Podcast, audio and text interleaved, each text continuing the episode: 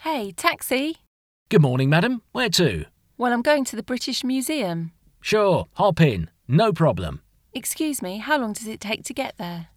Well, it depends on the traffic, but it shouldn't take more than 20 minutes.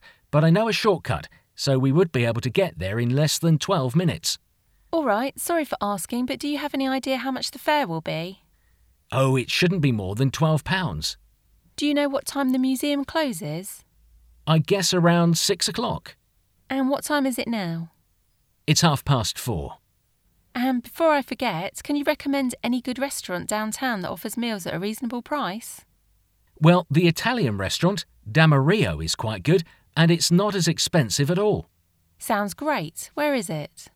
It's in Endell Street. You can take the underground and get off at Covent Garden. OK, thanks.